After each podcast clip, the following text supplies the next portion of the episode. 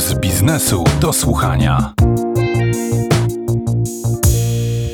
Dzień dobry. Witam w 221 w ogóle, a pierwszym w 2022 roku odcinku podcastu Puls biznesu do słuchania. Dziś porozmawiamy o pieniądzach, a konkretnie o tym, co zrobić, by mieć ich więcej. Ale nie o tym, co zrobić, by więcej zarabiać, ani tym bardziej nie o tym, jak mniej wydawać, lecz o tym, co zrobić, by więcej wyciągać z tego, co mamy, czyli jak lepiej inwestować. Za nami doskonały rok dla inwestorów giełdowych. Giełda w Stanach Zjednoczonych biła rekordy wszechczasów, a indeks WIX skupiający spółki z warszawskiej giełdy wzrósł o ponad 20%. Tak dobry wynik osiągnął tylko dwa razy w ciągu ostatnich 10 lat. Jednocześnie miniony rok był fatalny dla inwestorów, którzy postawili na obligacje skarbowe. Wybuch inflacji i początkowo niefrasobliwa polityka NBP sprawiły, że w drugim półroczu mieliśmy gwałtowne podwyżki stóp procentowych, co poturbowało wyceny papierów skarbowych. W efekcie fundusze obligacji, które z definicji mają niski profil ryzyka, przyniosły niektóre ponad 10% straty. Przy szalejącej inflacji powinno drożeć złoto. Tak mówi podręcznik inwestowania. Ale nie drożało. Drożały za to mieszkania. I to jak? W dzisiejszym pulsie biznesu do słuchania spróbujemy odpowiedzieć na pytanie, co będzie drożało w tym roku, a więc na co postawić, by dużo zyskać. Słuchaj i zarabiaj.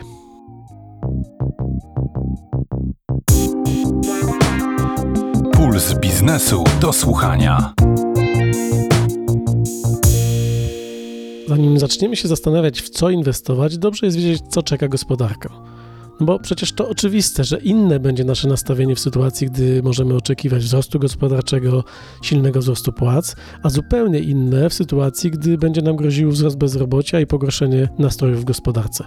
Dodatkowo po wielu latach, gdy w zasadzie nie musieliśmy się zastanawiać, e, czym jest inflacja i jaki jest jej poziom, a także przez lata nie zastanawialiśmy się, czy stopy procentowe rosną, bo one po prostu nie rosły, teraz mamy czasy, gdy te dwie zmienne bardzo mocno decydują o tym, jak powinna wyglądać nasza strategia inwestycyjna.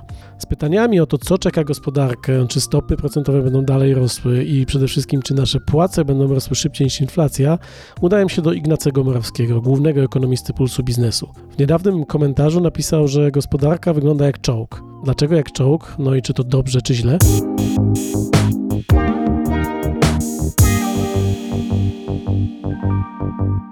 Wygląda jak czołg w, w, prognozach, ponieważ większość prognoz pokazuje, że utrzymamy całkiem solidne tempo wzrostu gospodarczego. Mediana prognoz rynkowych, czyli taka prognoza środkowa ze wszystkich, jakie funkcjonują, wynosi 4,2% z tego co pamiętam. 4,4. 4,4, a no, czyli jeszcze wyżej. Czyli tak naprawdę niewiele mniej niż w zeszłym roku, bo w zeszłym roku wzrost gospodarczy wyniósł pewnie jakieś 5,6%, czyli spowolnienie wyniosłoby 1,2 punktu. A zobaczmy, przez co przechodzi gospodarka. Potężny wstrząs energetyczny, skokowy wzrost stóp procentowych. No, takiego wzrostu stóp procentowych nie było od 20 lat. I jeszcze zobaczymy, jak na to zareagują firmy i gospodarstwa domowe. Powrót pandemii. Rok temu wydawało się, że jak już się zaszczepimy, będzie spokój, będziemy normalnie żyć, a no nie do końca tak jest. Znaczy, no, ta pandemia już y, nie wywiera tak może ogromnego wpływu, ale jest. I zasięg jest większy niż wydaje mi się można było oczekiwać rok temu. A mimo wszystko gospodarka mocno przed do przodu. E, więc wydaje mi się, że jeżeli byśmy utrzymali wzrost gospodarczy średnio w tym roku na poziomie gdzieś 4, 4, 4, to byłoby bardzo dobrze. W rok wejdziemy pewnie ze wzrostem wysokim bardzo. Ja podejrzewam, że powyżej 5% wyraźnie. No jeżeli za cały rok będziemy mieli jakieś średnią 4, 4,5, no to znaczy, że druga połowa roku będzie gdzieś na 3%, bo dołek nas czeka niewątpliwie około 3%, co moim zdaniem nie będzie źle. Więc sądzę, że generalnie na razie jeżeli rynek nie przewiduje recesji, to ja patrzę na to jako na pozytywny sygnał. Chociaż oczywiście ryzyk jest więcej w dół niż w górę, wydaje mi się. Czyli co? Czyli dane o wzroście gospodarczym raczej będą wspierały według Ciebie takie pozytywne nastawienie do świata i do rynków finansowych? Znaczy, no, w tym takim bazowym scenariuszu wydaje mi się, że ten dołek może być trochę głębszy niż taka medianowa prognoza. To zresztą napisałem w komentarzu, że ja jestem bliżej tych prognostów, którzy są poniżej mediany.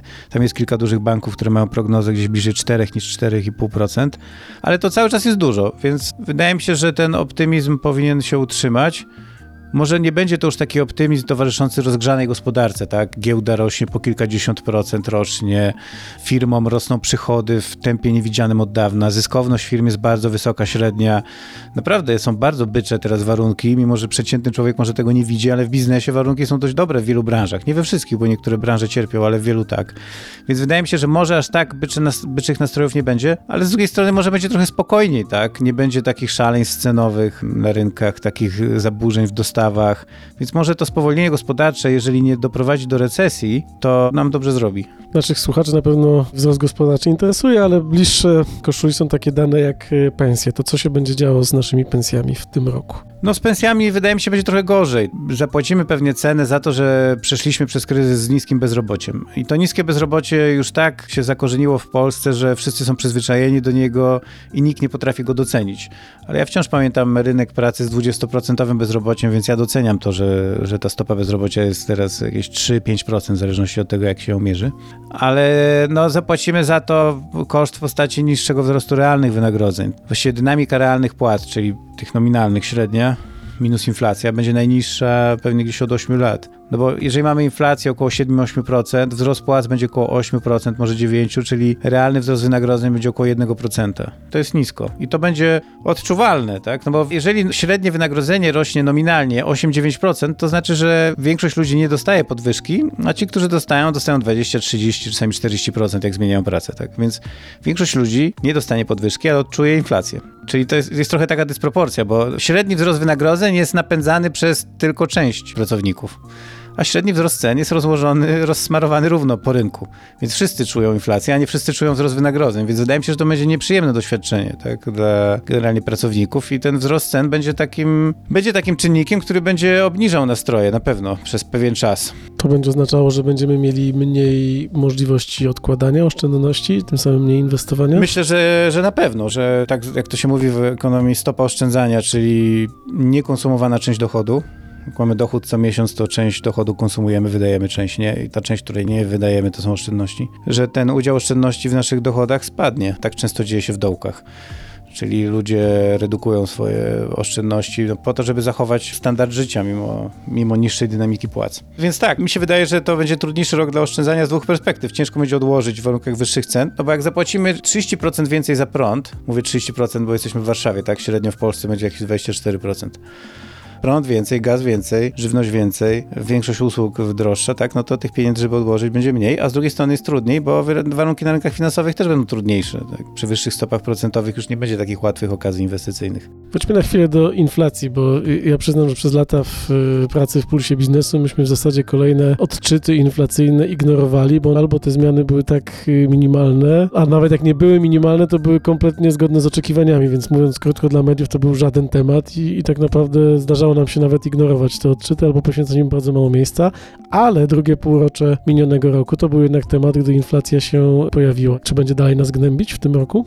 Nawet się mówi, że inflacja tak naprawdę jest problemem dopiero wtedy, kiedy ludzie o niej rozmawiają. Bo kiedy inflacja wynosi między 0 a 3%, to właściwie jest niewidoczna dla ludzi. Więc nie jest też tematem dla mediów, dla biznesu, właściwie dla nikogo. No ale teraz inflacja wynosi 8% prawie i jest tematem. I wydaje mi się, że to jeszcze będzie na pewno duży temat. Pytanie tylko, czy przez pół roku, czy przez dwa lata. Wydaje mi się, że w ciągu pół roku część czynników proinflacyjnych minie. Na pewno ceny gazu, bo one wystrzeliły w kosmos w Europie. No, takiego wzrostu cen energii nie było od kilkudziesięciu lat. Wydaje mi się, że to powinno się uspokoić na wiosnę. I za tym pójdzie złagodzenie presji cenowych też w różnych branżach.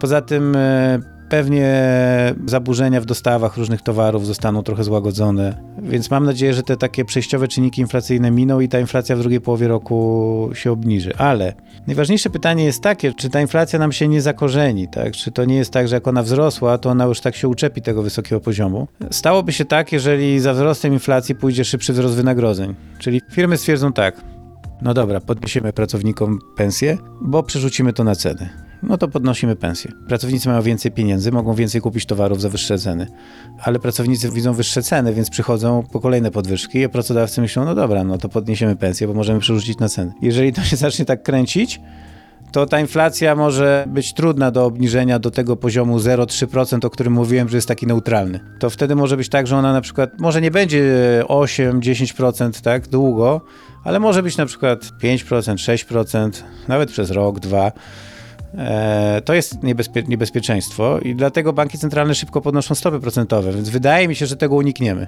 Że te szybkie podwyżki stóp sprawią, że unikniemy tego scenariusza takiej długiej, uporczywej, nieprzyjemnej inflacji. Swoją drogą, ciekawe zjawisko można zaobserwować w USA, gdzie pewne rzeczy dzieją się szybciej wcześniej. Tam inflacja zaczęła rosnąć szybko już latem i to bardzo pogorszyło nastroje konsumentów. Czyli takie wskaźniki nastrojów konsumentów tąpnęły. Widać, że ludzie się wkurzyli tym. To widać też po notowaniach prezydenta Bidena. Generalnie tak wzrosło wkurzenie w Stanach Zjednoczonych. Ale teraz pod koniec roku 2021 widać było trochę uspokojenie tego, tego wkurzenia. Na przykład nastroje konsumentów lekko się poprawiły. Może być tak, że ludzie się trochę przyzwyczajają do tej wysokiej inflacji, że ona jest najbardziej szokująca, jak przyspiesza. A później właściwie już, już się przyzwyczajają, narzekają, stękają, ale jakoś już nie, nie wpływa to tak na bardzo na standard życia. Więc może być też tak, że trochę się do tej wyższej inflacji ludzie po prostu zaadaptują.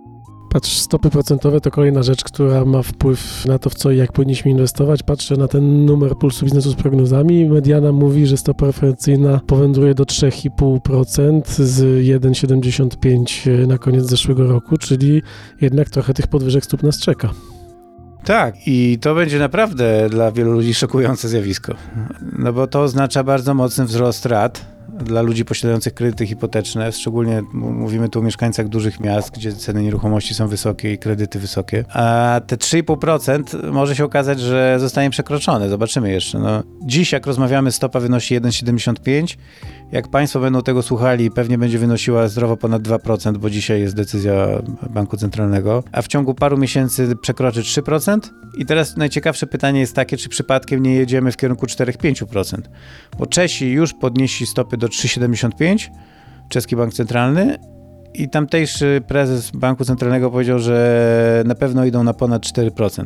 A my tak trochę idziemy czeską ścieżką za nimi. Więc tego bym się obawiał. Wydaje mi się, że 3-3,5% to będzie nieprzyjemne, ale jeszcze ludzie to wytrzymają. Natomiast jakby to było 4-5%, to moim zdaniem zacznie się robić nieprzyjemnie i na rynku nieruchomości, w bankach. Był na przykład taki wywiad z, z, kilkoma szefami ryzyka banków, bodajże chyba w Polskiej Agencji Prasowej, gdzie oni mówili, że gdyby stopy wzrosły do powyżej 4%, to jakość portfeli kredytowych zacznie się pogarszać. Czyli widać, że te 4% to będzie taka bariera bólu. Jak stopy pójdą wyżej, no to już e, mówiąc trochę obrazowo, ludzie będą krwawić finansowo. W sensie to obniżenie dochodów będzie już wyraźne, mocne i bardzo nieprzyjemne i dla części ludzi to będzie oznaczać na przykład, nie wiem, może konieczność sprzedaży mieszkania. Więc oby, oby takiego scenariusza nie było. Gdyby był, no to wydaje mi się, że wtedy też te scenariusze makro nam się trochę zweryfikują i na pewno wzrośnie ryzyko jakiejś recesji. Więc cóż, jest to taki czynnik ryzyka, który warto mieć gdzieś tam w głowie. Optymista by szukał w tych podwyżkach stóp procentowych szansy na to, że lokaty zaczną być wyżej oprocentowane, ale ja rozumiem, że przy tak wysokiej inflacji to nawet lokaty oprocentowane na 4% realnie przynoszą straty. No tak, na pewno wzrost stóp procentowych jest dobry dla tych, którzy mają jakieś porządne dochody z oszczędzania. Ale w Polsce takich ludzi nie jest dużo. Nie dużo ludzi ma taki odczuwalny dochód z, z oszczędności. No z drugiej strony coraz większa jest grupa ludzi, którzy oszczędzają na emeryturę, więc sobie te zwroty z inwestycji kalkulują. No i dla nich wyższa stopa jest zjawiskiem korzystnym. Czy generalnie wydaje mi się, że fakt, że wychodzimy ze środowiska niskich stóp procentowych jest dobry. Bo te niskie stopy były taką aberracją. Nikt nie wiedział, ile one jeszcze będą utrzymywane, ale no były taką aberracją, która mogła mogła prowadzić do różnych niebezpiecznych zachowań na rynkach finansowych, więc wydaje mi się, że dobrze, że wychodzimy z tego. No to jest jakaś taka oznaka uzdrawiania gospodarki, tylko problem w tym, żebyśmy po prostu za szybko nie wyszli, tak? To trochę tak jak człowiek po kontuzji zaczyna biegać i z jednej strony niedobrze by było, gdyby za wolno wkraczał w nowy schemat treningowy, bo kondycja mu się nie poprawi, ale jak wkroczy za szybko, no to kontuzja wróci. Tak samo jest z polityką pieniężną. Dobrze, że wracamy do normy, ale jak to pójdzie za szybko, to wydaje mi się, że będzie więcej minusów niż plusów. Podsumowując tą naszą rozmowę, gdyby Ignacy Morawski miał powiedzieć, czy ten rok to jest rok, kiedy powinniśmy szukać wysokiego zysku, podejmując duże ryzyko, czy bardziej skoncentrować się na tym, żeby chronić wartość pieniądza, to odpowiedź brzmi... No nie, wydaje mi się, że raczej chronić. Trochę obawiam się takiego scenariusza właśnie jakichś turbulencji na rynkach związanych z podwyżkami stóp takimi wyraźnymi, bo my już podnosimy stopy, nie wiadomo jak, jak wysoko podniesiemy, a jeszcze przecież e, na horyzoncie jest Fed, tak, czyli najważniejszy bank centralny świata, najważniejsza waluta świata, czyli dolar, stopy procentowe w dolarach, które zaczną rosnąć niedługo. Na razie rynek oczekuje, że stopa Fedu wzrośnie to referencyjna o niecały punkt procentowy, ale nie wykluczałbym, że może to być więcej. Jeżeli w Stanach by doszło do wyższych od oczekiwań podwyżek stóp, to kto wie, jak rynek będzie reagował. Wydaje mi się, że to nie będzie już taki dobry rok dla ryzykownych aktywów, nie wiem, mieszkania, akcje. Raczej bym szukał bezpieczniejszych inwestycji. Jeżeli akcje, to raczej takie spółki defensywne, obligacje. Wydaje mi się, że już niektóre obligacje skarbowe są blisko atrakcyjnych poziomów. Raczej tego typu wydaje mi się inwestowanie. Znaczy to też nie polega na tym, żeby z roku na rok drastycznie zmieniać układ swojego portfela, bo to jest bardzo niepożądane. Tak, żeby nagle człowiek przesuwał teraz z akcji wszystko, co ma w obligacji. Nie, to odradzam takie gwałtowne ruchy. Natomiast chodzi o jakby alokowanie nowych funduszy, pewne dostosowania, tak. No pewnie to jest rok bardziej defensywnego inwestowania. Radził Ignacy Morawski, główny ekonomista Pulsu Biznesu, którego analizy możecie codziennie czytać na łamach Pulsu Biznesu. Dziękuję bardzo. Dzięki.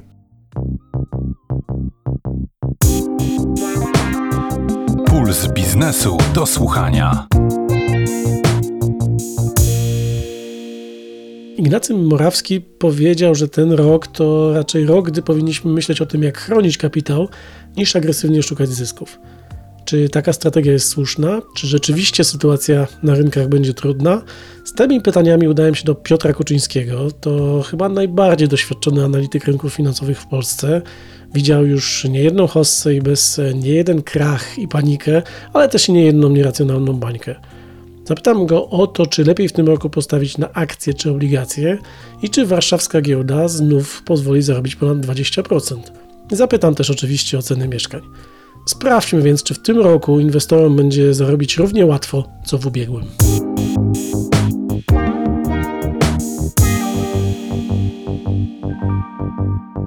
Według mnie będzie dużo trudniej zarobić niż w 2021, a nawet w 2020.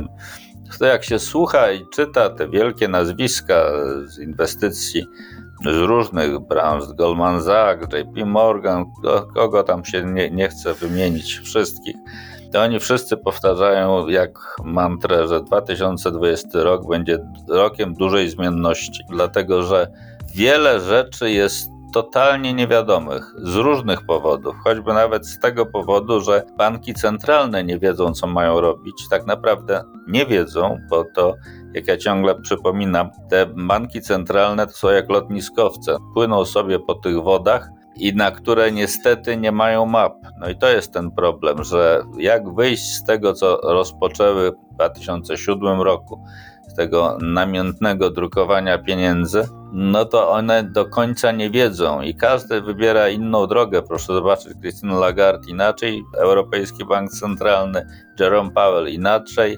U nas pan Glapiński szamotał się między jednym a drugim i chyba poszedł w końcu w kierunku Jerome Powella. Ale oni naprawdę nie wiedzą i to jest największy problem. No wiemy już, że łatwo nie będzie, a zatem gdzie próbować tych zysków szukać? Bardziej na giełdzie, czy na rynku obligacji, czy może jeszcze gdzie indziej? No, obligacje dostały w skórę, no to wiadomo, rynki obligacyjne.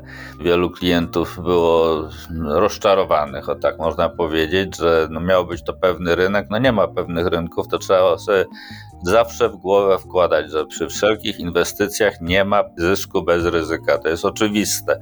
W zasadzie y, zyskiem praktycznie bez ryzyka są jedynie obligacje państwa, ale to też dobrego państwa, a nie każdego państwa, bo na przykład w Argentynie to ta pewność jest taka sobie, w Rosji też bywała taka sobie.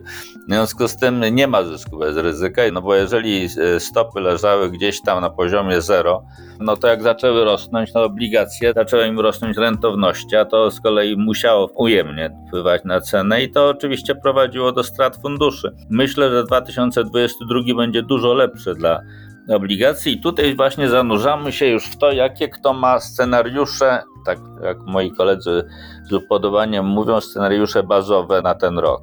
Moim scenariuszem bazowym jest to, że w drugiej połowie roku dojdzie do zaskoczenia. Okaże się, że nie będzie ani stagflacji, ani dużej inflacji.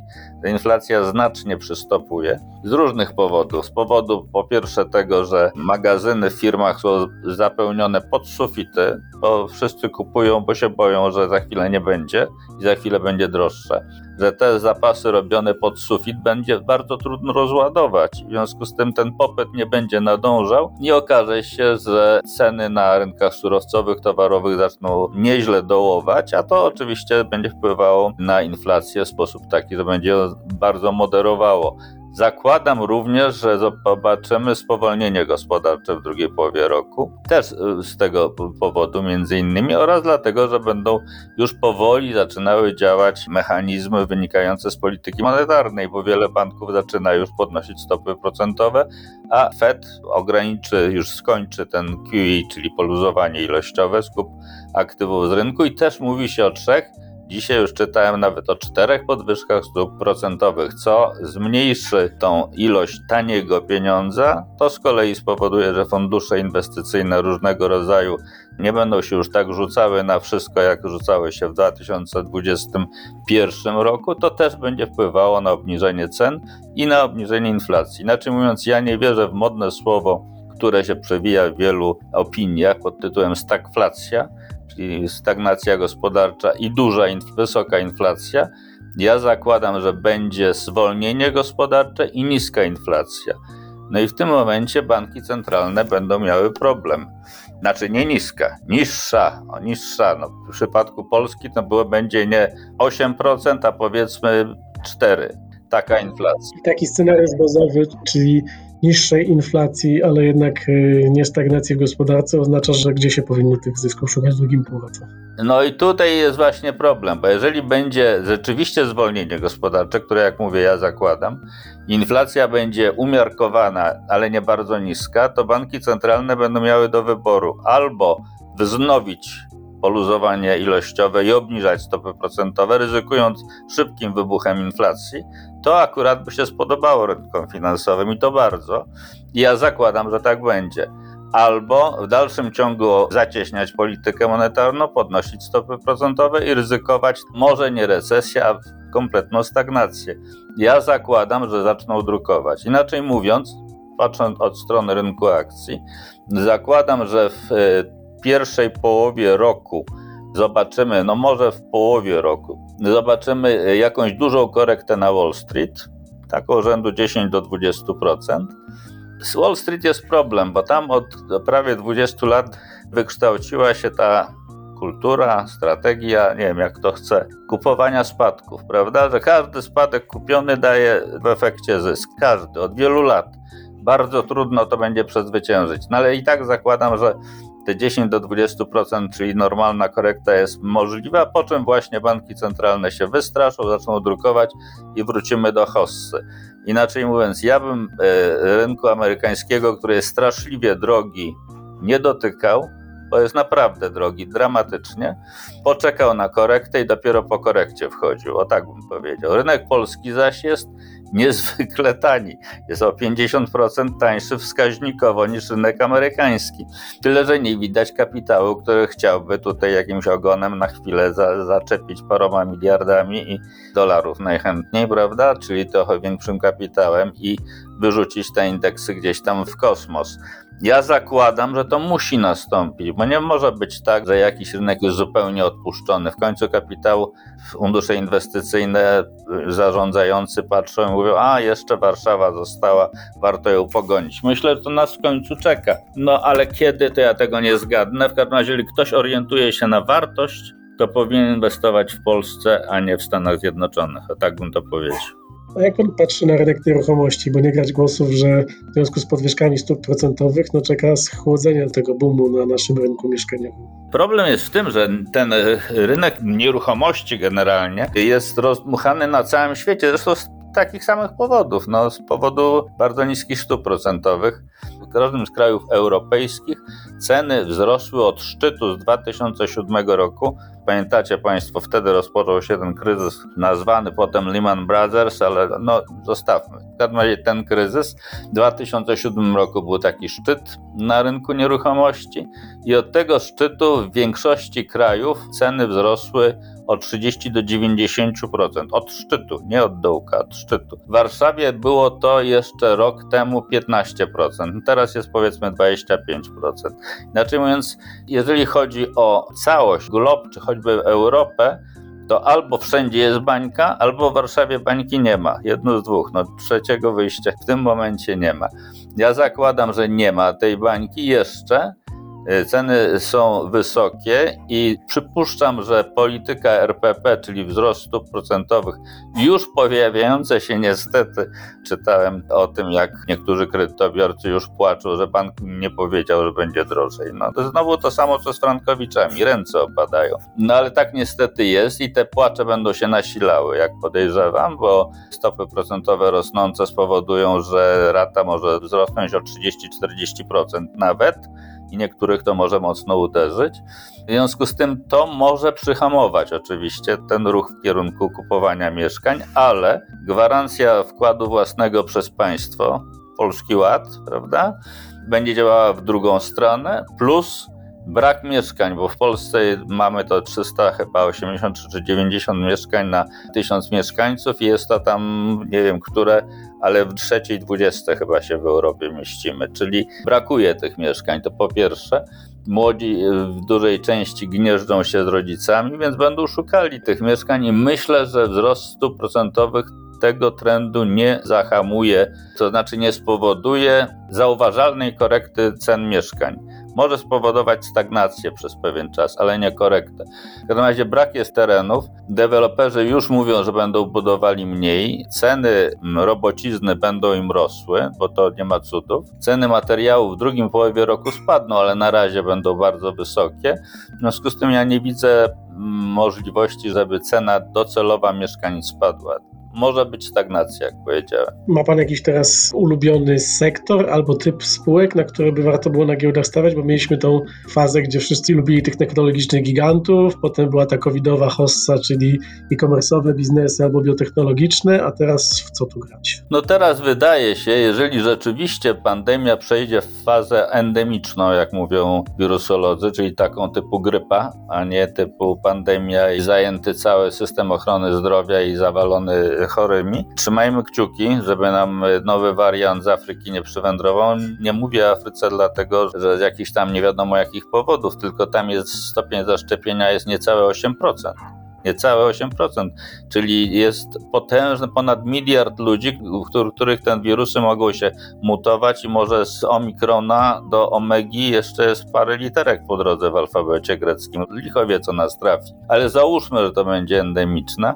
no to rzecz jasna nie będziemy inwestowali wtedy w ochronę zdrowia za bardzo, jeżeli chodzi o szukanie spółek.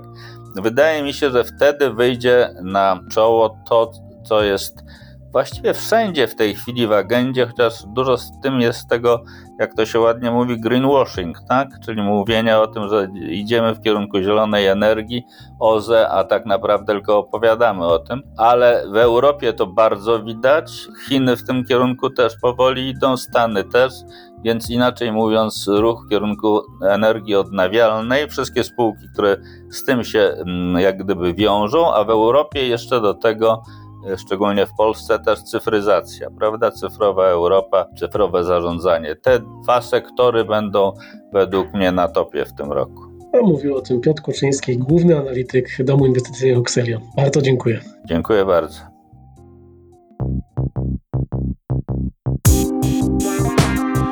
Puls biznesu do słuchania.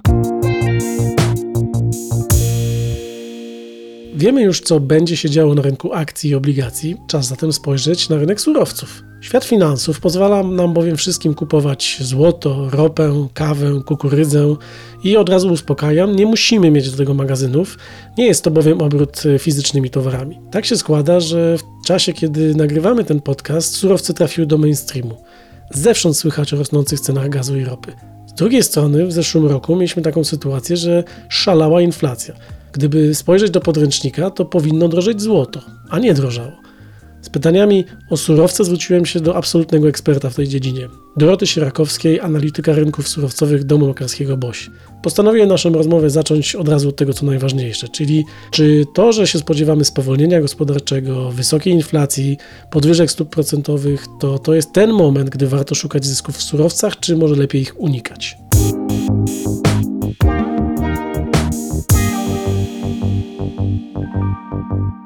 To będzie, to może być ciekawy rok do inwestowania w surowce, aczkolwiek też warto mieć na uwadze to, że rynek surowcowy jest bardzo zróżnicowany, więc zupełnie inne fundamenty stoją na przykład za rynkami chociażby surowców energetycznych, a inne fundamenty będą stały za rynkami metali i to zarówno przemysłowych, jak i szlachetnych, a jeszcze inaczej może wyglądać sytuacja na rynkach towarów rolnych.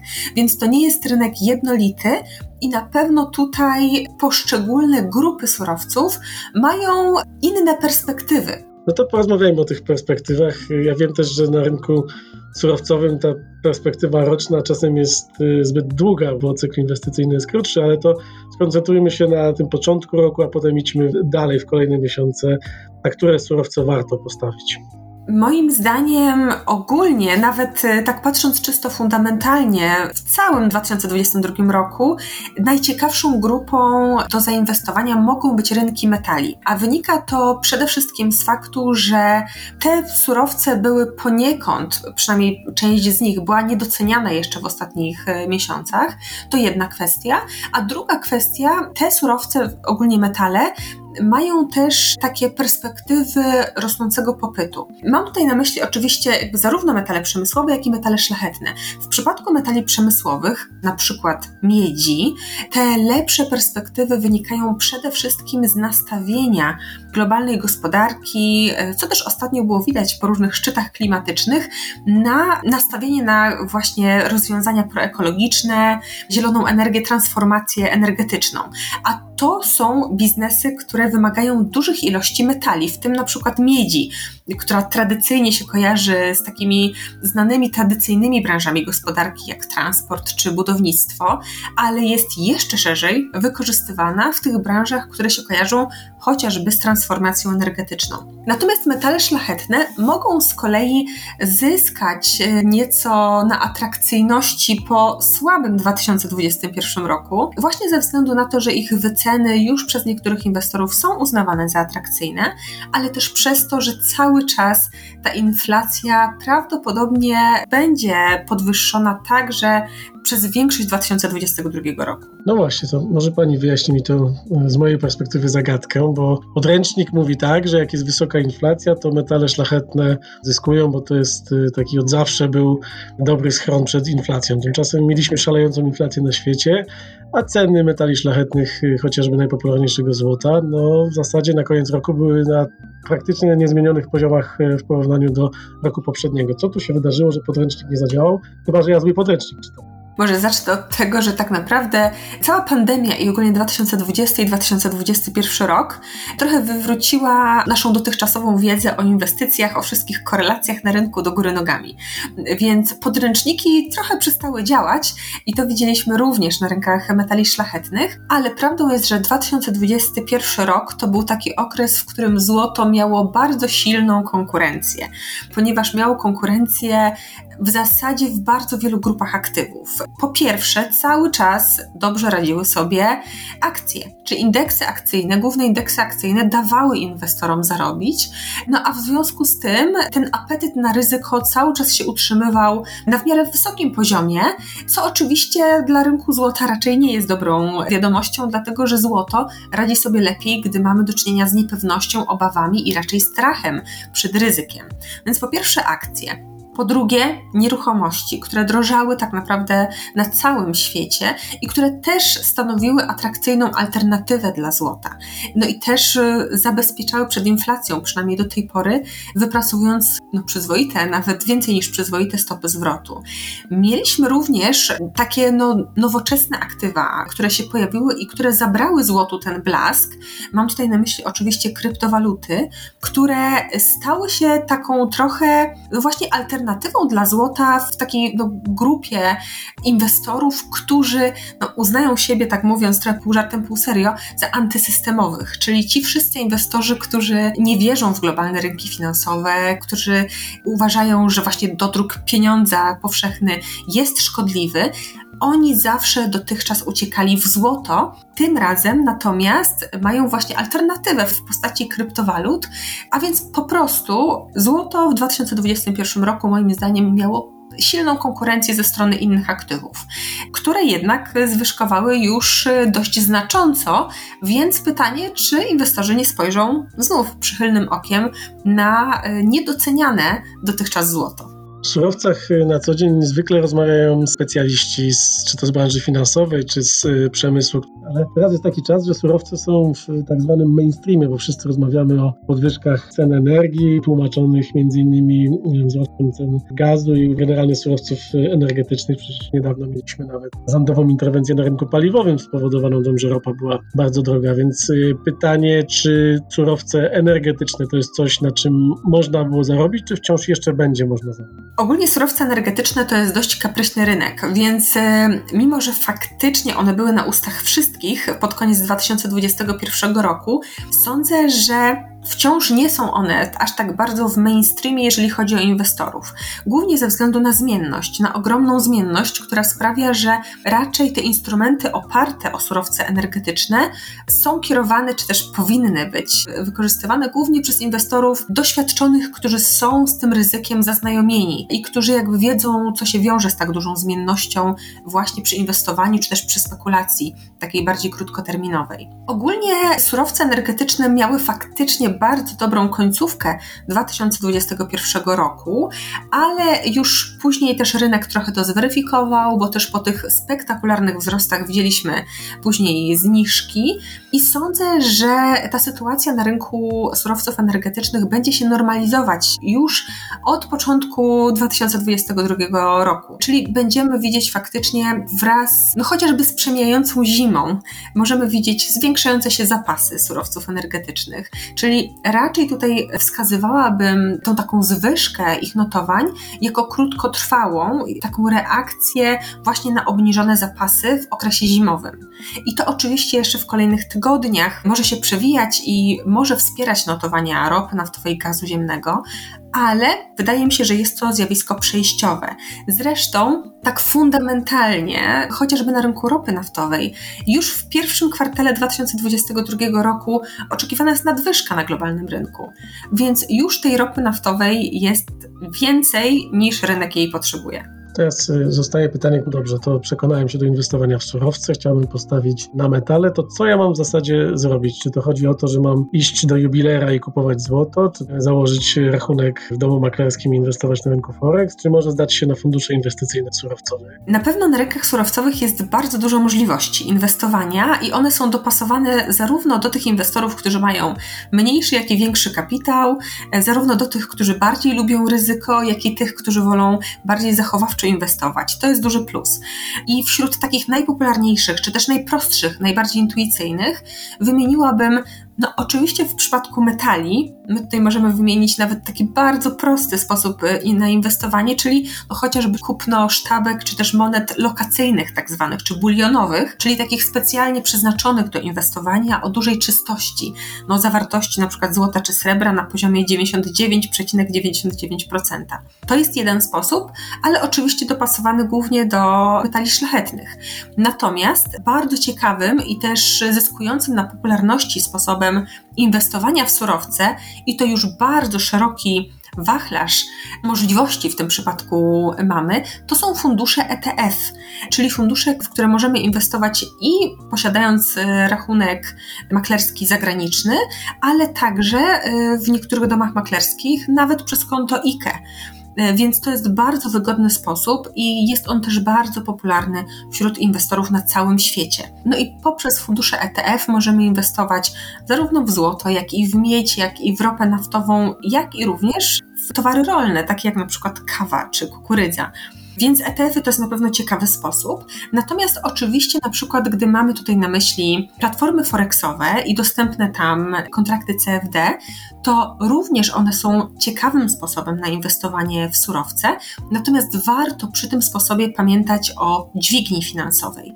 Czyli ci inwestorzy, którzy są zaznajomieni i którzy się czują komfortowo, jeżeli chodzi o inwestowanie czy spekulacje przy użyciu dźwigni finansowej, to faktycznie mogą również e, użyć kontraktów CFD jako wygodnego i szeroko dostępnego sposobu na inwestowanie w surowce. Tak, bo dźwignia, drodzy słuchacze, działa tak, że może w łatwy sposób Wam y, zwielokrotnić Wasze zyski, ale działa tak samo w drugą stronę, czyli może też zwielokrotnić straty. Na koniec y, jakieś takie dwie, trzy złote rady, o czym pamiętać inwestując w surowce. Już wspomniała Pani o dużej zmienności. Coś jeszcze? Myślę, że warto wspomnieć o powiązaniu z koniunkturą, czyli że nawet jeżeli dany surowiec ma całkiem niezłe fundamenty, czy też perspektywy na kolejne pół roku czy rok, to te takie wydarzenia, czy też perspektywy związane z całą globalną gospodarką bardzo mocno przekładają się na e, niektóre surowce, na oczekiwania dotyczące ich popytu, e, czyli na przykład notowania ropy naftowej czy miedzi są bardzo ściśle powiązane z globalną koniunkturą i o tym trzeba pamiętać.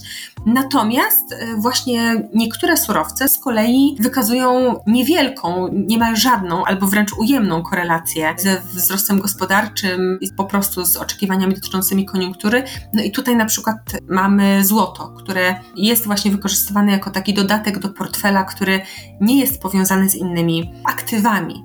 Więc warto patrzeć na surowce pod kątem tego, w jaki sposób dodamy je do naszego ogólnego portfela. Ogólnie raczej są takie wskazania, żeby surowce były niewielką częścią portfela, właśnie ze względu na swoją zmienność, żeby stanowiły około kilku procent maksymalnie, jeżeli chodzi o nasz portfel, bo wtedy jesteśmy w stanie mądrze zarządzać tym ryzykiem, które jest związane z inwestowaniem w surowce meandry inwestowania w surowce tłumaczyła Dorota Sierakowska, która od lat z bliska obserwuje rynek surowców, a teraz jest analitykiem właśnie rynków surowcowych w domu maklerskim Bosch. Bardzo dziękuję. Dziękuję bardzo.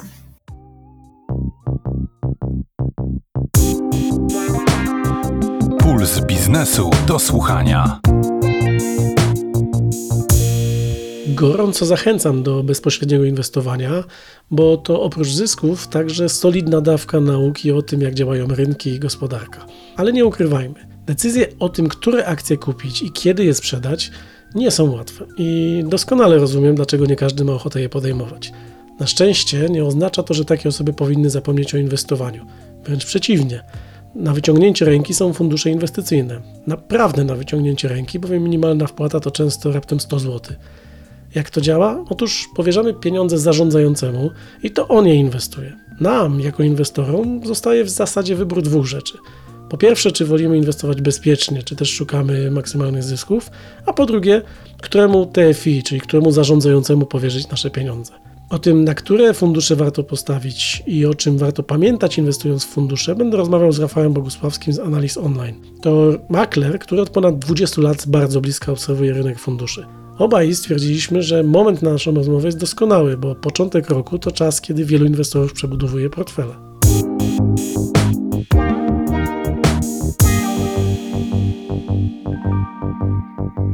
Początek roku, tak, silne postanowienia, nie będę panikował, tego typu, potem w trakcie roku jest już trudniej, ale w jakie fundusze? Ja zakładam, że sytuacja gospodarcza na świecie jest na tyle dobra i będzie na tyle dobra, oczywiście pomijam jakieś ekstremalne przypadki typu mutacja koronawirusa, która sprawi, że będziemy siedzieli w zaklejonych domach i nie będziemy wychodzili w ogóle, no bo to jest scenariusz, którego nie jestem w stanie przewidzieć w tej chwili, nikt nie jest w stanie tego przewidzieć, ale zakładając, że żyjemy z tym koronawirusem, no to jednak rynki akcji, czyli fundusze akcyjne. Stawiałbym cały czas na Stany Zjednoczone, na spółki technologiczne, ale nie rezygnowałbym ze spółek dywidendowych. I tu myślę, że to zarówno Europa, jak i Stany Zjednoczone to nie będą złe inwestycje, tylko warto się przygotować na większą zmienność. Mój typ na ten rok to jest przede wszystkim złoto i srebro, czyli fundusze złota.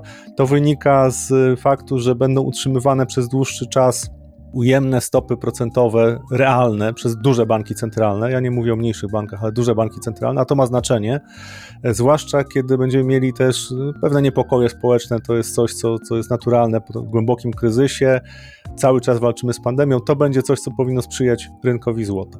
I to jest oczywiście dla tych e, inwestorów, którzy są nastawieni na zaakceptowanie większego ryzyka, bo tutaj zmienność może być duża, mogą być zaskoczenia. Ja się spodziewam, że w ciągu roku kilkunastoprocentowe korekty na tych rynkach mogą się pojawić. Nie sądzę, że był początek bessy, natomiast i na rynku amerykańskim, europejskim takie korekty mogą się pojawić. Natomiast dla tych inwestorów, którzy chcą mieć więcej spokoju, no to oczywiście rynek dłużny. I po tym, co się wydarzyło, tutaj lekko się uśmiecham, po tym, co się wydarzyło w zeszłym roku, to no, bardzo bolesna lekcja dla większości inwestorów dowiedzieli się, co to znaczy ryzyko stopy procentowej, bo wcześniej wiedzieli, co oznacza ryzyko stopy procentowej, ale w tym pozytywnym znaczeniu, czyli kiedy stopy procentowe spadają. A teraz się przekonali, co to się y, może wydarzyć z takimi funduszami dłużnymi, kiedy zaczynają rosnąć stopy procentowe.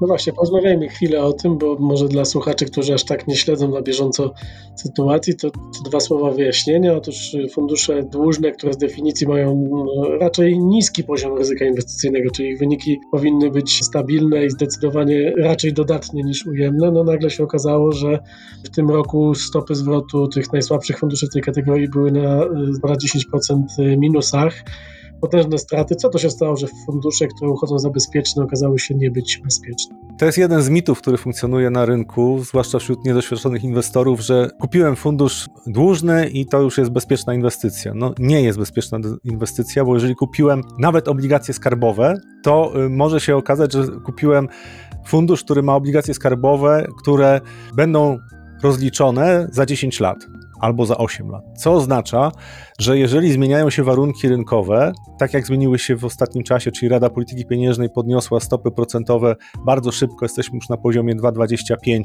rynek wycenia, że w połowie roku już może być 4%, to takie długoterminowe obligacje rosną im rentowności.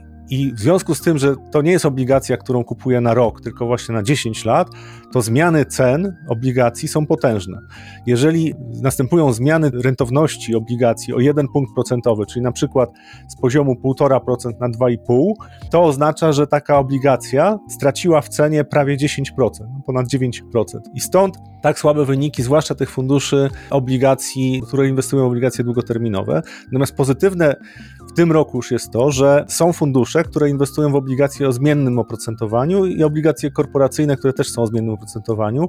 I tam, ze względu na to, co zrobiła Rada Polityki Pieniężnej i co wycenia rynek, czyli w tej chwili już te stopy procentowe są zdecydowanie wyżej niż były, rynek wycenia też, że będą jeszcze trochę wyżej, więc te fundusze będą już zarabiały, bo kupony wypłacane przez te obligacje będą większe. One się zmieniają oczywiście co pół roku i dzięki temu mamy już w tej chwili dużo bardziej optymistyczną, korzystną sytuację dla inwestorów, którzy by chcieli inwestować w takie krótkoterminowe papiery. Wspomniał Pan, że akcje amerykańskie, fundusze akcji amerykańskich to może być ciekawa propozycja. Tymczasem e, Piotr Koczyński, również gość dzisiejszego Pulsu Biznesu do Słuchania, no zauważył, że giełda amerykańska, jak to powiedział, jest horrendalnie droga i na tym tle giełda warszawska wydaje się być tania. Dlaczego Pana wiedzie bardziej za ocean niż na książęcą. Ja historię o tym, że giełda amerykańska jest droga, słyszę od 2012-2013 roku, a rynki pokazują, że te rynki, które są wyceniane tanio, najczęściej mają jakieś powody, inwestorzy, żeby je wyceniać tanio. Świetnym przykładem jest Rosja.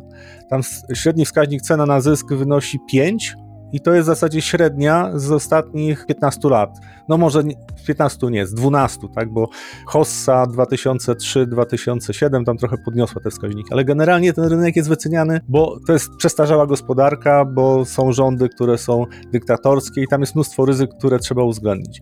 I teraz jeżeli patrzę na rynek amerykański, to oczywiście tam wyceny są wysokie, ale nie są jakoś absurdalnie wysokie, biorąc pod uwagę oczywiście to, jak wyglądają inne alternatywy inwestycyjne, czyli chociażby obligacje skarbowe i to, co można uzyskać na przykład na lokacie w banku. Natomiast to, że coś jest wysoko wycenione, nie oznacza, że to jest koniec hossy. Natomiast różnica między rynkiem amerykańskim i rynkiem polskim jest taka, że inwestorzy muszą mieć bardzo dobry powód, żeby nie inwestować w Stanach i muszą mieć bardzo dobry powód, żeby inwestować w Polsce. I w Polsce ten bardzo dobry powód pojawił się po koronawirusie, czyli bardzo dobre wyniki spółek. To w dużym stopniu zostało dzięki trzęsieniu ziemi, które spowodował koronawirus, to ułatwiło firmom podnoszenie cen, wzrosły marże. Marże są na bardzo wysokich poziomach, jak porównamy wyniki spółek z ubiegłego roku do wyników spółek na przykład przez trzech lat, no to marże zdecydowanie wzrosły.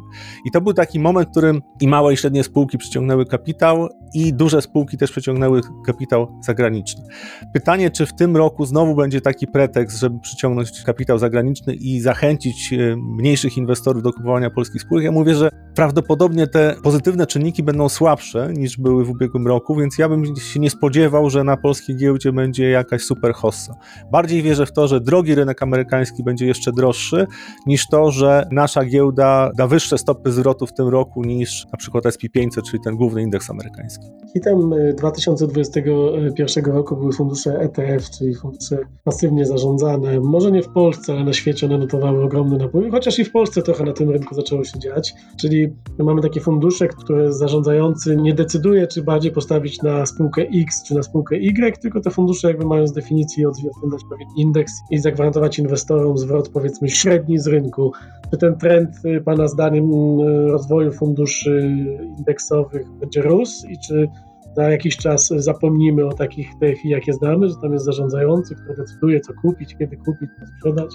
Te rynki będą się rozwijały równolegle i to bardzo dobrze to się dzieje. Po pierwsze, dzięki funduszom pasywnym zaczęła pojawiać się presja i to nie tylko w Polsce na opłaty za zarządzanie. No bo jeżeli wiele funduszy aktywnie zarządzanych nie bije benchmarków, czyli tych poziomów odniesienia nie osiąga, które pasywnie zarządzany fundusz jest w stanie te wyniki dostarczyć, bo ma niskie opłaty, to dlaczego klient ma płacić za aktywne zarządzanie, skoro zarabia mniej?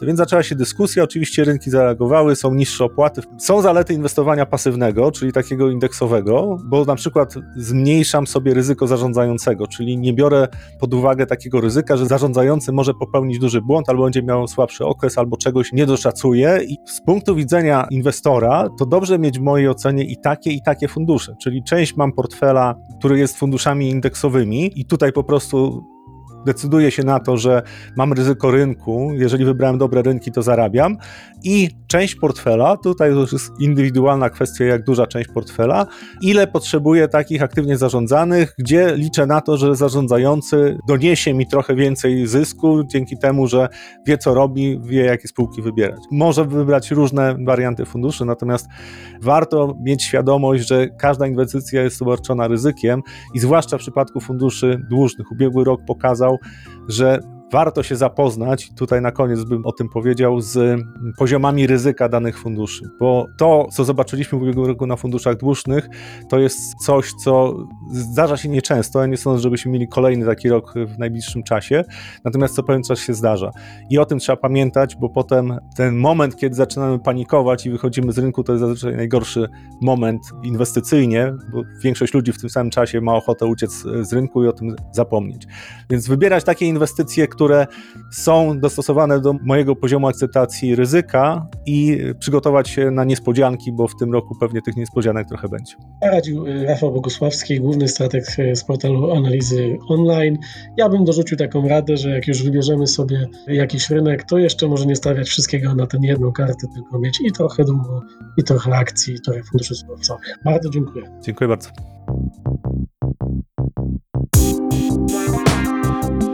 Puls biznesu do słuchania. Na koniec, a więc na deser, zostawiłem ulubioną inwestycyjną potrawę Polaków, czyli nieruchomości. Wszelkie badania, niezmiennie od lat, wskazują, że uważamy ją za najlepszą inwestycję. I nie zmienia tego faktu nawet to, że w kolejnych latach wcale najbardziej opłacalna ona nie była. Ale statystyki czytelnictwa na pb.pl dobitnie pokazują, że wprost uwielbiamy czytać o tym, czy mieszkania będą drożały, czy taniały. Jak będzie w tym roku? O tym opowie Mariusz Kurzac, szef firmy Cenatorium, która ma największą w Polsce bazę wiedzy o transakcjach na rynku nieruchomości. Zapytam go o to, czy wciąż opłaca się kupować mieszkanie na wynajem, a jeśli tak, to jakie i gdzie, oraz jakie są ogólnie trendy na rynku nieruchomości. Zaczęliśmy od krótkiego wspomnienia 2021 roku, gdy ceny mieszkań rosły i rosły i rosły.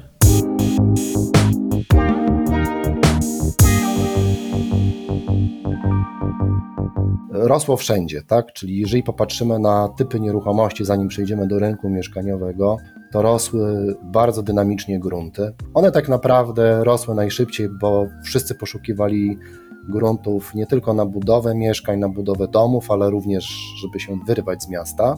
Szaleństwo nastąpiło na rynku domów, bo ludzie w okresie tej pandemii poszukiwali czegoś innego, nie chcieli mieszkać w mieście, czyli pojawił się nowy trend obszaru poszukiwania domu, bliźniaka, żeby mieć własną działkę gdzieś w okolicy miasta, blisko lasu, blisko jakiejś wody. No i oczywiście na rynku mieszkaniowym to widać wzrosty generalnie były dwucyfrowe, bądź tam, gdzie było troszkę wolniej, no to one były prawie dwucyfrowe.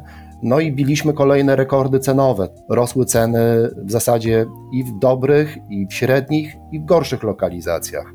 co y, w historii no, rzadko się nam zdarzało, bo było też tak, że kiedyś y, rosło w dobrych lokalizacjach i średnich, a słabsze to różnie bywało, potrafiły się pojawiać spadki.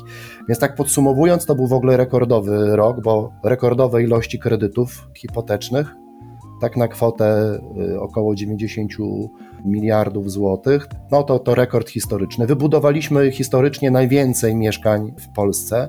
Mówiło się, że kiedyś pobił ten rekord Gierek 79 roku. No pobiliśmy ten rekord Gierka, bo znacznie go przekroczyliśmy i wydaje mi się, że pewne pierwsze szacunki, które są jeszcze niedoszacowane, bo chyba wczoraj nawet NB potwierdzał tego typu dane, że to jest około 230 tysięcy mieszkań i domów.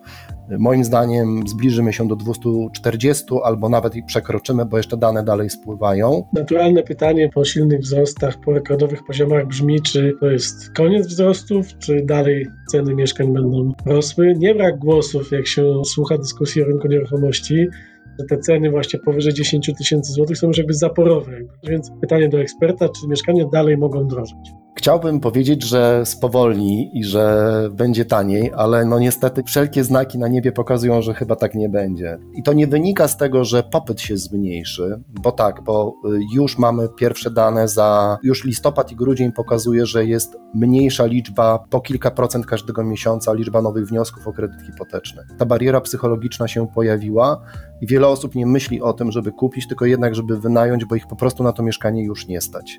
Nastąpiły ostatnio cykle podwyżek stóp procentowych i to chyba nie jest koniec, co spowodowało, że po podwyżce o 0,5%, czyli mamy już 2,25, ale to nie oddaje stawki kosztów, bo WIBOR, który z podstawową stawką pożyczenia jest 2,60 dzisiaj, czy 2,59 na chwilę obecną, no jak teraz rozmawiamy, powoduje, że zdolność kredytowa osób młodych które poszukują mieszkania, no, dramatycznie spadła. Mówię dlatego dramatycznie, bo to już jest prawie 30%, czy między 25 a 30% spadła zdolność kredytowa osób, które wcześniej poszukiwały mieszkań i kupowały je na kredyt.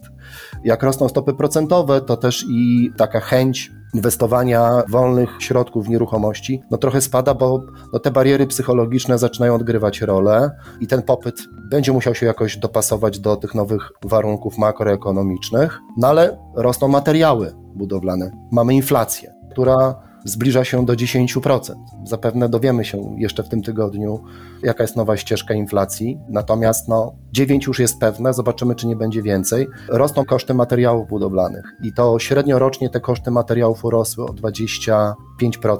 Różnych, tak? No bo oczywiście ktoś może powiedzieć, ale blacha mi urosła o 100%, a płyty które używam w mieszkaniówce, wzrosły o ponad 100%, tak, ale średnio różne materiały rosły prawie 25% rok do roku. No te wzrosty jednak będą musiały być chociażby z powodów kosztowych i inflacyjnych, gdzie będzie presja na pensję, ponieważ no, mamy coraz mniej rąk do pracy, będzie powodowało, że zarobki będą zapewne rosły szybciej niż inflacja a ta inflacja, rozumiem, jest no, nieproporcjonalnie wysoka do przeszłości, co powoduje, że naturalnie te ceny będą rosły.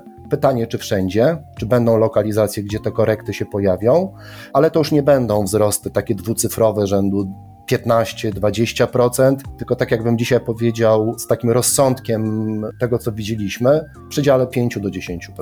To się będzie działo czy zatem zakup mieszkania na wynajem, który przez lata był jedną z ulubionych, chyba tak naprawdę ulubioną formą lokowania pieniędzy Polaków, to wciąż e, dobry pomysł, bo rynek najmu też jednak pandemia dość mocno odmieniła. Było bardzo ciężko znaleźć chętnego. Oczywiście pandemia kiedyś się skończy. Pytanie, czy rynek rzeczywiście wróci do tego stanu, który był, więc czy dalej warto kupować mieszkanie z przeznaczeniem na wynajem? To nie jest taka prosta odpowiedź, bo trzeba spojrzeć na to, w których miejscach warto takie mieszkania kupować. No dzisiaj jak popatrzymy na te główne miasta, Warszawa, Kraków, Wrocław, Trójmiasto, czy nawet Łódź, to te stawki stopy wzrostu są około 5-6%, czyli ciągle lepiej niż depozyty w bankach. No inflacja jest 10% czy 9%, no to ta stopa zwrotu nie pokrywa nam tej inflacji, tak? No więc tutaj część osób się dwa razy zastanowi, natomiast to, co mówisz, ten najem spowolnił powiedzmy do czerwca zeszłego roku, no tak, bo to już mamy 22,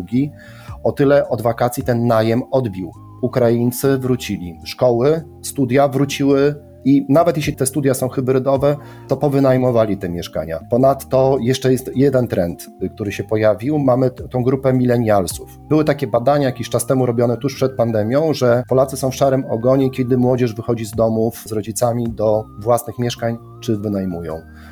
Okazuje się, że ta praca zdalna wykończyła nas wszystkich. Nie chcę siedzieć w domu z babcią, pracując zdalnie i jeszcze z mamą i z tatą, i jeszcze z bratem, który ma lekcje, bo po pierwsze nie mam miejsca, wszyscy mi głowę zawracają i widać, że ta duża grupa ludzi wyszła od lipca na rynek najmu i ceny najmu się odbiły. One były pod presją, ale dzisiaj ciężko wynająć w dużym mieście mieszkanie 40 czy 50 metrów za atrakcyjną cenę. No są powiedzmy miejsca, gdzie biznes idzie. Mówię tutaj o właśnie o Łodzi, mówię tu o Śląsku, o takich miejscowościach, gdzie produkcja idzie, tak? Eksport idzie. To są te rynki, które się dobrze odbijały. Dąbrowa, Górnicza, Łódź, gdzie tam te st- stopy zwrotu są znacznie wyższe niż w tych dużych miastach, tak? To one są na poziomie 8-9%, czyli pokrywają inflację. Są jakieś trendy na rynku mieszkaniowym, na które inwestorzy powinni zwrócić uwagę? No jeden, o którym już y, mówiłeś, to, to domy pod miastem. To pandemia nagle sprawiła, że każdy zamarzył sobie o ogródku, bo ile łatwiej byłoby lockdown przyjąć, gdyby można było wyjść do ogródka. Pewnie mieszkania z balkonem pełniły po, podobną funkcję w lokach. Jakieś trendy, czy dalej to, co przez lata, czyli małe mieszkania w świetnej lokalizacji, to jest przepis na sukces? Małe mieszkania to, tak jak mówię, milenialsi te 30-40 metrów na pewno będą poszukiwać. I to już chyba ten trend się nie zmieni. Ten trend domów. Ludzie wyszli poza miasta, ale no to nie tylko w aglomeracje, tak poza Warszawę, poza Kraków, poza Wrocław, na granice miast, ale również pojawił się taki trend dodatkowy wspierający te domy.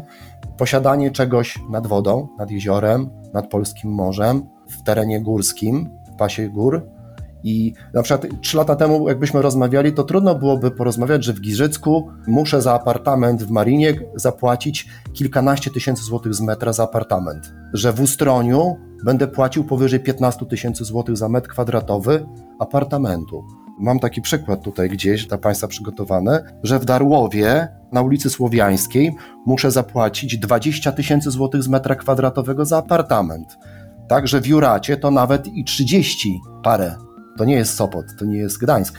Że w Mielnie to jest na przykład 32 tysiące złotych na ulicy Pionierów z metra kwadratowego. To są w ogóle psychologicznie nie do wyobrażenia cyfry, jakie kilka lat temu by nikt nie pomyślał, że mogą mieć miejsce. O, mam taki rekord z Rogoźna, 36 tysięcy złotych z metra. Każdy kupujący i gratulujemy sprzedającemu, bo to duża rzecz. No, to rynek pierwotny. No więc takich faktycznie ciekawostek jest sporo. Polacy, ta praca, przecież ja nie muszę pracować zdalnie z biura. Ja mogę, jak jestem programistą, czy prowadzę projekt, to y, ja mogę pracować nawet z nad jeziora, ze swojego domu. Ktoś prowadzi fundusz, czy nie musi codziennie być w biurze, to może prowadzić również swój biznes z gór. I to też taki trend, który nastąpił, że Polacy lubią mieć drugie swoje lokum, nie tylko na weekend, ale na urlop i jechać gdzieś w inne miejsce niż tam, gdzie mieszkają. Gdyby chcieć to najkrócej spuentować naszą rozmowę, to jeśli ktoś e, chce inwestować w nieruchomości, to raczej tutaj sparzyć się nie sparzy. Może zarobi troszkę poniżej inflacji, może mu się uda pobić tą inflację, jak kupi. Natomiast gorsze wieści mamy dla tych, którzy bardzo liczą na to, że wkrótce kupią tanio mieszkanie i że one już nie będą drożały, bo tutaj raczej nic się nie zmieniło. A mówił o tym Mariusz Kurzac, dyrektor zarządzający firmy Cenatorium, która na co dzień monitoruje ceny nieruchomości. Bardzo dziękuję. Bardzo dziękuję również. Miłego dnia.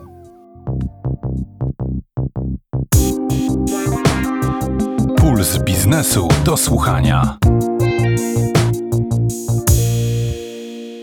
akcje, obligacje, surowce, fundusze, nieruchomości agresywnie albo zachowawczo w Polsce albo na świecie. Sporo dzisiaj było wiedzy i podpowiedzi o tym, jak inwestować. Co zrobisz? Wybór oczywiście należy do ciebie, ale ja mam na koniec dla ciebie cztery rady, gdy będziesz podejmował decyzję. Po pierwsze, zrób coś ze swoimi pieniędzmi. Wiem, że ciężko pracujesz, by je zarobić, a jak leżą bezczynnie, to przy takiej inflacji bardzo szybko tracą na wartości. Po drugie, wybierając y, inwestycje, pomyśl przez chwilę, kim jesteś. Jeśli widząc spadek y, wartości swojej inwestycji o 10%, nie będziesz mógł zasnąć albo będziesz budził się z krzykiem, to lepiej postaw na super bezpieczne inwestowanie. Ale wtedy nie licz na wysokie zyski, bo tak właśnie działają rynki finansowe. Po trzecie, i to chyba moja najważniejsza rada, nie daj się nabrać. Niestety pojawiło się mnóstwo oszustów, buszują wprost w internecie, gdzie kuszą cudownie wyglądającymi produktami finansowymi, wysokimi zyskami, bezpieczeństwem, gwarancjami itd. Naprawdę warto trzy razy sprawdzić najpierw, komu się powierza pieniądze. Można tę instytucję zweryfikować choćby na stronie Komisji Nadzoru Finansowego. No i po czwarte, zaglądaj regularnie na pb.pl, bo codziennie podpowiadamy w co i jak inwestować. Na koniec prośba, dodaj nasz podcast do ulubionych, obserwowanych lub polub nas w swojej aplikacji. Dzięki temu nam pomożesz się rozwijać, a sobie pozwolisz łatwiej dotrzeć do kolejnych odcinków. Wszystkie znajdziesz także na stronie pb.pl ukośnik do słuchania. Jeśli masz jakieś pomysły na rozwój pulsu biznesu do słuchania, to koniecznie daj nam znać. Napisz na podcast. Za tydzień opowiemy w podcaście o bardzo modnych trzech literach N, F, T. O tym, czym jest NFT czy NFT, opowie Karolina Wysota. A ja życzę Wam wszystkim bardzo udanych inwestycji. Grzegorz Nowacki, do usłyszenia. Puls biznesu do słuchania.